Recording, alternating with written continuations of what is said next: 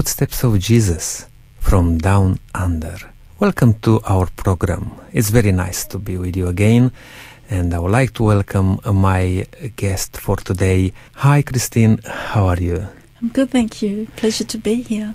It's very good to have you with us, Christine. We were talking about uh, this opportunity to come together and share a bit of your uh, story, your walk with Jesus.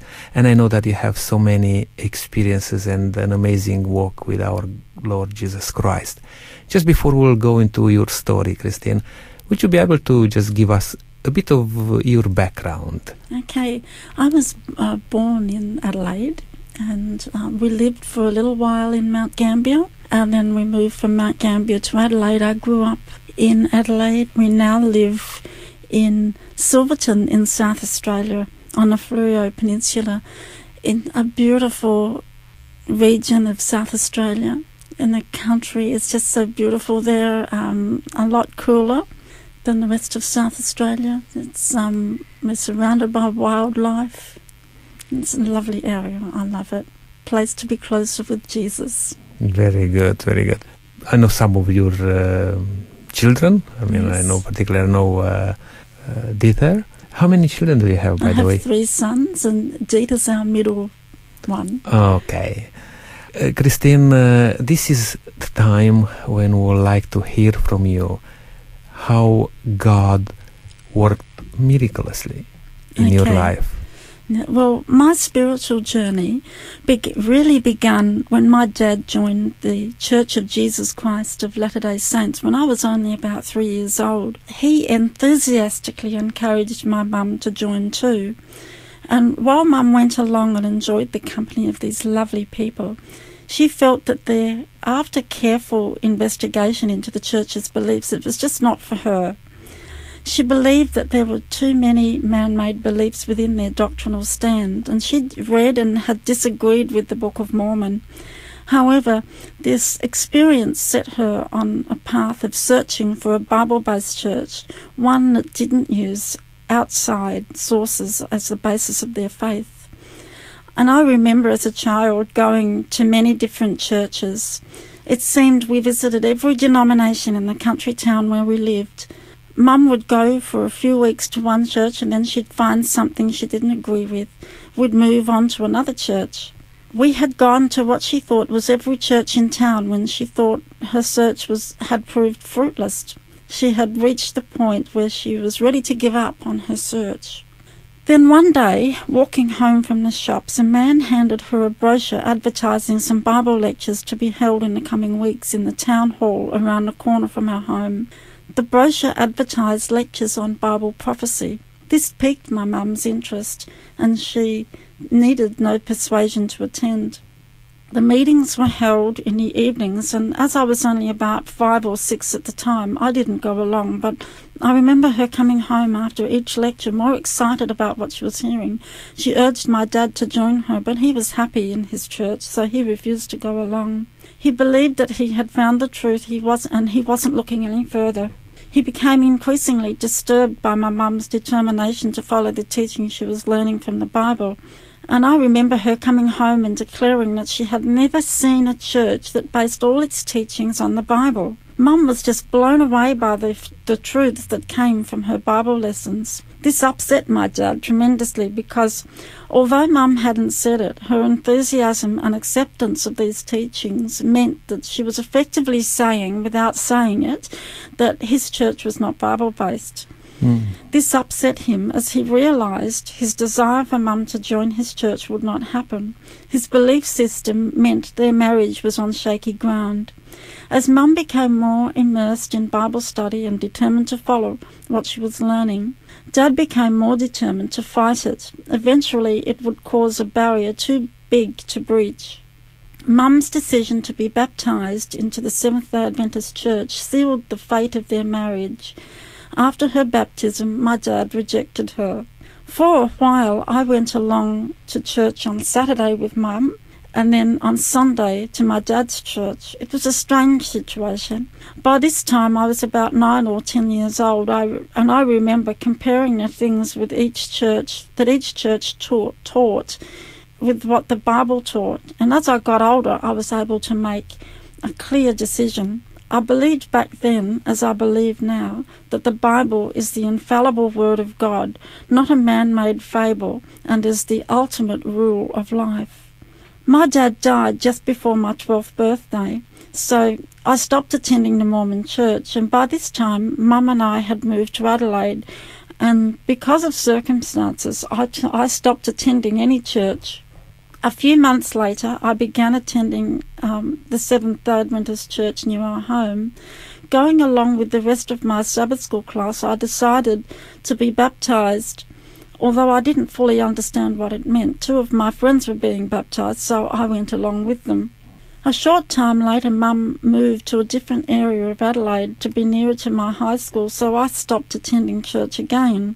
I became friends with a new girl at school whose father was the pastor of the local Church of Christ. She invited me to some uh, and some of my friends to her church, and we went along. I remember telling the pastor that Saturday was the true day of worship, as taught in the Bible, and he sternly rebuked me, telling me that it had been done away with in the New Testament. I was only about 13 at the time, and I didn't understand how he could come to that conclusion. Although I didn't argue the point, I asked him if he could show me that, but he never did. I reasoned in my mind that God had written the Ten Commandments on with his own finger on stone, and so it seemed to me, at least, that it was indelible, unchangeable, eternal, applying as much to humanity today as it did when he wrote it in stone. I didn't need a theological degree to tell me this simple truth. And the other point was that Jesus rested in his tomb on the Sabbath, and I continued going to this church mainly because my friends were there and they picked me up every Sunday morning. But there was always that deep nagging conviction that Sunday was incongruous with Christianity. It had become a long time practice of mine to take our dog for a long walk after school I never followed the same route, and when I took her for her walks, but one day our walk took us along Henley Beach Road during the rush hour. As we walked toward home, a car stopped, and out hopped my old pastor, who had baptized me all those years ago. He had lost touch with us and wondered how we were doing, and upon discovering that I wasn't attending church, made arrangements for me to go the very next Sabbath from then on, I've attended the Adelaide City Church for many years and I never stopped attending church since. While attending church, I started going to discos with my school friends, and although Mum assured me that it was okay to go, I was strongly convicted that this was not a place for a Christian. Despite Mum's reassurance, I made my decision to stop going to discos. It was at this time that I became involved in an evangelistic campaign that the church was running with Pastor Geoff Youlden. Listening to the pastor's lectures, the messages of the Bible became clearer to me. I was convicted and asked for rebaptism in 1978. This time it was my own decision and I understood its full importance. Church was becoming my life and I had made more friends and I became more involved in programs. In 1979, I married a young man named Michael, um, who had also been helping out at the evangelistic campaign. I was still a baby Christian and had very much to learn. I'm so thankful that our God is patient and long suffering with us because I was learning ever so slowly. I had never read much of other Christian writings outside the Bible, but now I started to become interested in the spirit of prophecy. Some people believed it was man made writings, and some people believed it was God inspired. I listened to both arguments and decided to ask God about it and took it and to look into it myself and make my own decision. Mum had always emphasized to me the utmost importance of finding out things for myself and to be fully convinced in my own mind rather than follow the beliefs and convictions of others. This is still a practice I follow and have taught to my children this too. I did not have any Spirit of Prophecy books and had very limited funds with which to buy them. I told the Lord about this, and a couple of weeks later, my mother in law turned up at our house with a full set of brand new testimonies for the church that she had rescued from the fire. Now that's another story. But thus began my search. I could not help but realize that these writings were not given to replace Scripture or provide any new message, but to clarify an already clear Bible message. As I understood it, these writings were given to make the Bible teachings relevant to our times. They were not a replacement nor an addition to the Bible. As I delved deeper into these writings, I gave birth to our first son, Siggy. With the busyness of ensuring tiredness of, of being a first time mum, my Bible study habits dropped off. About this time, we moved to Mount Barker, where our second son, Dieter, was born. And it was at this point that I had a significant dream which warned me that I was treading on a dangerous path and if I continued to neglect Bible study and prayer, in the dream, I dreamt that Michael and I um, joined others, other friends, on a day visit to an island. We caught a ferry there, spent the day exploring the island, and caught the ferry home. However, distracted by the many interesting sights and flowers, I became absorbed in everything and missed the ferry back home. I was stranded on the island. I remember the panicked feeling I felt in my dream as I saw the people moving away from the shore with their backs to me, not seeing me or hearing my cries, and especially the warning voice that told me I needed to be ready to go home. In my dream, I understood it to mean that God was telling me to be ready to go home to heaven. I understood my need for a personal connection with God. Heeding the warning, I returned with diligence to regular daily Bible study and prayer. Around this time, a disagreement came within the church regarding theological issues. It was a difficult time for everyone. Many people lost their faith and left the church. As I listened to the ensuing theological discussions, I made a decision to search these things out for myself and make up my own mind about these important issues.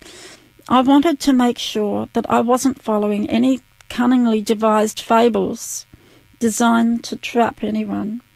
There were some bitter lessons in store for me. During this time, I had another dream in which I was walking along a narrow path with very steep sides. The, the, path rose slowly higher and higher until it disappeared into heaven. There were many people on this path, all walking in the same direction. I was walking with my husband when I wandered to the edge of the path. Because the ground on the edge of the path was soft, I began to slip down the steep side. As I looked down, there was nothing but a black abyss. I looked up, searching for help, for someone to help me, but no one came. Calling out desperately for help in my dream, I, a hand reached out from heaven and pulled me back up on the path and on my feet. I knew that this was the hand of God and this was, in fact, God's hand. It had not been a human hand, and so I continued my journey toward heaven. Although I understood some of this dream at the time, it was not until many years later that I understood its full significance.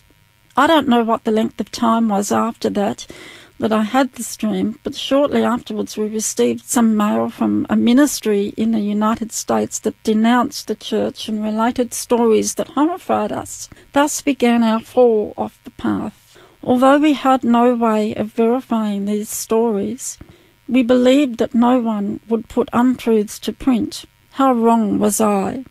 However, as it turned out, these stories were indeed only half truths spread by disgruntled church members. Looking back now, I marvel that these groups have the audacity to call their work a ministry when their work is one of destruction, not designed to build up but tear down the work of Christ. Their work creates distrust, disunity, and definitely is not the work of Christ. But in the meantime, we were led down a path that would ultimately lead us away from the church and into the Reformed Church, which is very critical of other denominations. It wasn't until we became members of this church that my eyes were fully opened and I saw what had happened. Michael, incidentally, had a brief dream in which he had been warned by God to not to run ahead of him before he was sent. I did not heed this warning because I was so caught up in the Reformed Church. We were only in this group for about three months when we realised our mistake and we left and returned to the SDA church. I felt truly humbled by this experience and I felt God had truly brought us back home. I asked myself, why had God allowed us to get so caught up in this fringe movement? Then I remembered my dream. God had indeed warned us of this, but He had rescued us too. Please do not misunderstand my intentions here. I'm not saying that the Reformed Church members won't be saved, but rather we should focus on Jesus and what He's done for us. We moved away from Mount Barker and lived near my mum, who had recently been diagnosed with cancer. I wanted her to be near her and to support her. She battled her cancer bravely, and through her determination and positive spirit, more than doubled her life expectancy. Three days before she died, I was reading 2 Timothy chapter 1. When the passage jumped out at me, the Apostle Paul stated, That is why I am suffering here in prison, but I am not ashamed of it, for I know the one in whom I trust. For and I know I am sure that he is able to guard what I have entrusted to him until the day of his return. That's from the New Living Translation. That day I spent the whole day with Mum, who was in a hospice, and shared with her what I had read that morning for worship. I remember she was laying in her bed when I read this passage to her. She sat upright in, her, in bed and asked me to read that again. Uh, then, after I read it, she relaxed back on her pillows and said, This is an answer to prayer. Then she explained that during the night, the pump that delivered a cocktail of painkillers had broken down. Until the device had been replaced and painkillers restored, she suffered unimaginable pain. Now, my mum was a very stoic lady who did not give in to pain, but this had been too much for her. She had spoken to her doctor about this that morning and she emphatically stated that she did not want this to happen again. She asked her doctor to increase the amount of morphine, knowing full well what the consequences would be. She had been troubled by her decision, and that Bible passage had put her mind at rest. She realized that God understood. The next day she died. This experience gave me so much peace that no human could shatter. So, although her death was very painful, I knew I will see her again one day. Throughout my life with the Lord, I've had some uh, truly amazing experiences. Although there are too many for me to share now, there are some I would like to share with you that really stand out. Now, some people might think that it's too fanciful for me um, for these to be true, and some think may think that I'm making this up. But I can assure you it is 100% true, and I have witnesses. For some years, I suffered intense migraine headaches, which became increasingly debilitating.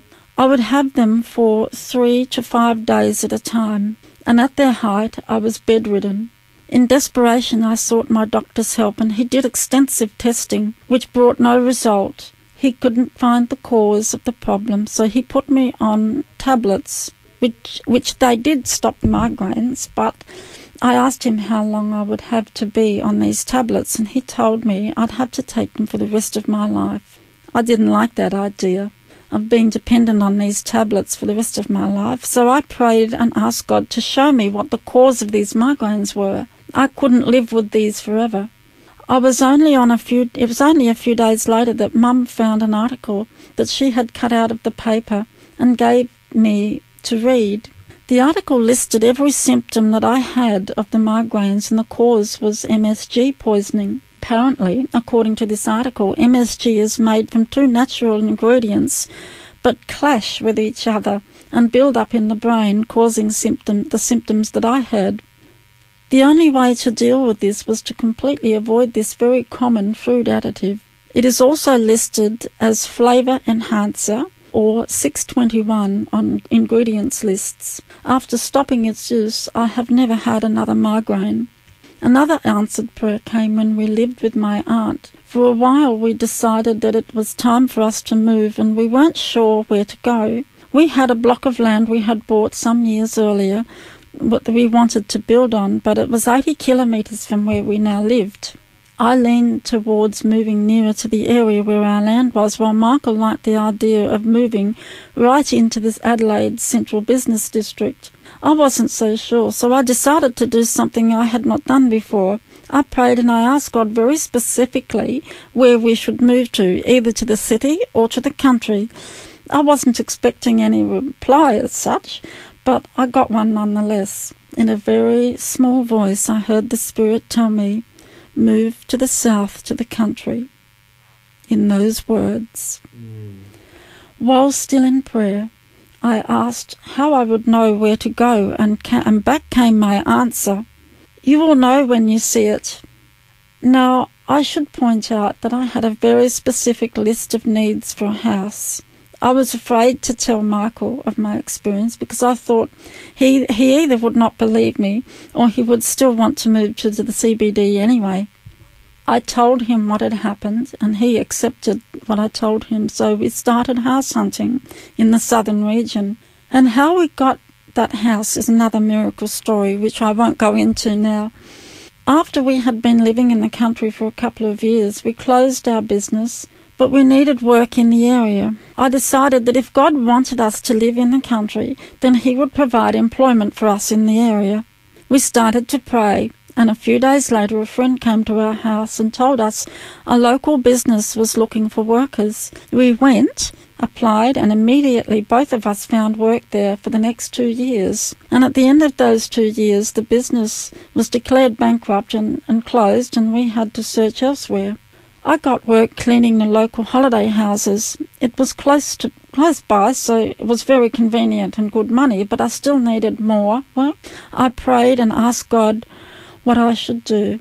Should I stay with my current employer or, and try to find something else to top up?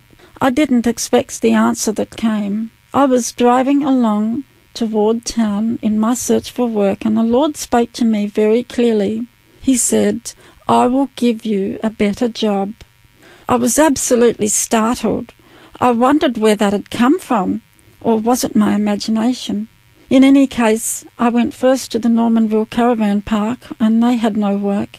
Then I went to the local doctor's surgery. They had no need of a new employee, but suggested I go next door to the nursing home, which I didn't even know existed, because it was behind the surgery and sheltered by trees and bushes. I went in and had a brief inter- interview with the director. At the end of the interview, she told me not to call her, but she would call me back in a few days. I didn't have high hopes of success, but this because I thought it's like, don't call us, we'll call you. I didn't expect to hear back, but true to her word, the director called me back in two days and asked when I would like to come for an interview. I chose to go as soon as possible. During the interview, she said that the nursing home needed an extra cleaner, but after that I had completed that work, she would put me into training as a care worker. Well, I should tell you, I couldn't believe my ears. I was just blown away. Ordinarily, I would need Certificate 3 in aged care to work as a CW, but as the, at the time the local council was offering to pay for training CWs. I had got this training paid for by council. It was a small window of opportunity that I had managed to get into. I came at the right time. I marvelled at how good is our God, but it didn't end there. One day, some months later, as I knocked on the residence door to go in, a very small voice spoke to me and said, This is the job I gave you. I knew I was where God wanted me to be. Now, I should point out that God didn't always literally speak to me in this way. It was never an audible voice, but a rather quiet, silent voice, if you know what I mean. God had worked in many ways to show me His truth and His will for my life. God led me to find this work, but He gave it to me. You see, I had a, I have a serious hearing problem which causes me to have a very lack of confidence. So for Him to lead me the way He had gives me confidence in Him. Also, employers don't want to employ people with such acute hearing loss as I have. So it was a miracle I have the job and I have been there for almost 10 years. I should point out too that prayer is not an occasional thing that happens when I have a great need. It is a daily practice and a developing and developing a relationship so that Jesus is my friend in joy and in sorrow. I would like to share one more experience of many. Our middle son, Dieter, was in year 12 when he finally made his decision that he wanted what he wanted to do when he'd finished school. He wanted to become a primary teacher. His application was accepted and he had been guaranteed a job at his former primary school. He had an amazingly secure future. However, one Sunday morning he received a call from a pastor which threw his carefully laid plans into disarray, causing us all chaos and uncertainty. He had recently been on a trip to Apatula in the APY lands of South Australia and the Northern Territory and with this pastor and had discovered he had an unusual affinity with the Indigenous people. In our home, he had always respected our Indigenous people and strongly supported their causes. I personally had always felt a strong, strongly sympathetic to their plight and emphasized to my children acceptance of all people, irrespective of colour, race, and religion. Now, this pastor Don Felberg had rung my son to tell him that he had been strongly impressed to call him to ministry. There were several hurdles we had to deal with if he was to change his course of study. Firstly, his application to study teaching had already been accepted and it might prove difficult to make a last minute change. Secondly, Christmas was fast approaching, so the board would soon be retiring for the holidays. Thirdly, our son's TER wasn't high enough for the ministerial or theology course to, uh, to allow acceptance into this very rigorous course. The last obstacle was that we did not have the $3,000 for the registration fee. Dieter was thrown into uncertainty, so he fasted and prayed for three days. He maintained that God would remove all these obstacles if he really was calling him to ministry for Indigenous Australians. Of course, we prayed with him. One by one, God did remove all the obstacles except the last one. We did not have the required $3,000 deposit, which was due on a specific date. But we believed that since God was helping us, we went ahead and drove the long distance to Sydney for him to take up study. It wasn't until a few hours before the office was closed that we were able to raise the, the registration fee of $3,000. He quickly found student employment which would help pay his fees and books, and so began the arduous four years of study. The college's policy is that it will not graduate students without paying the final fees, so Dieter took up extra employment to raise the necessary funds. We helped him where we could with funds, but largely he paid the fees himself. Towards the end of his course, he worked three part time jobs, so it was difficult for him to spend as much time as was necessary for him to study for his Greek class. The Greek course was divided into two parts, Greek A and Greek B. He passed Greek A, but because of the extra work he had taken on to clear his fees, his study time was less and for Greek B classes.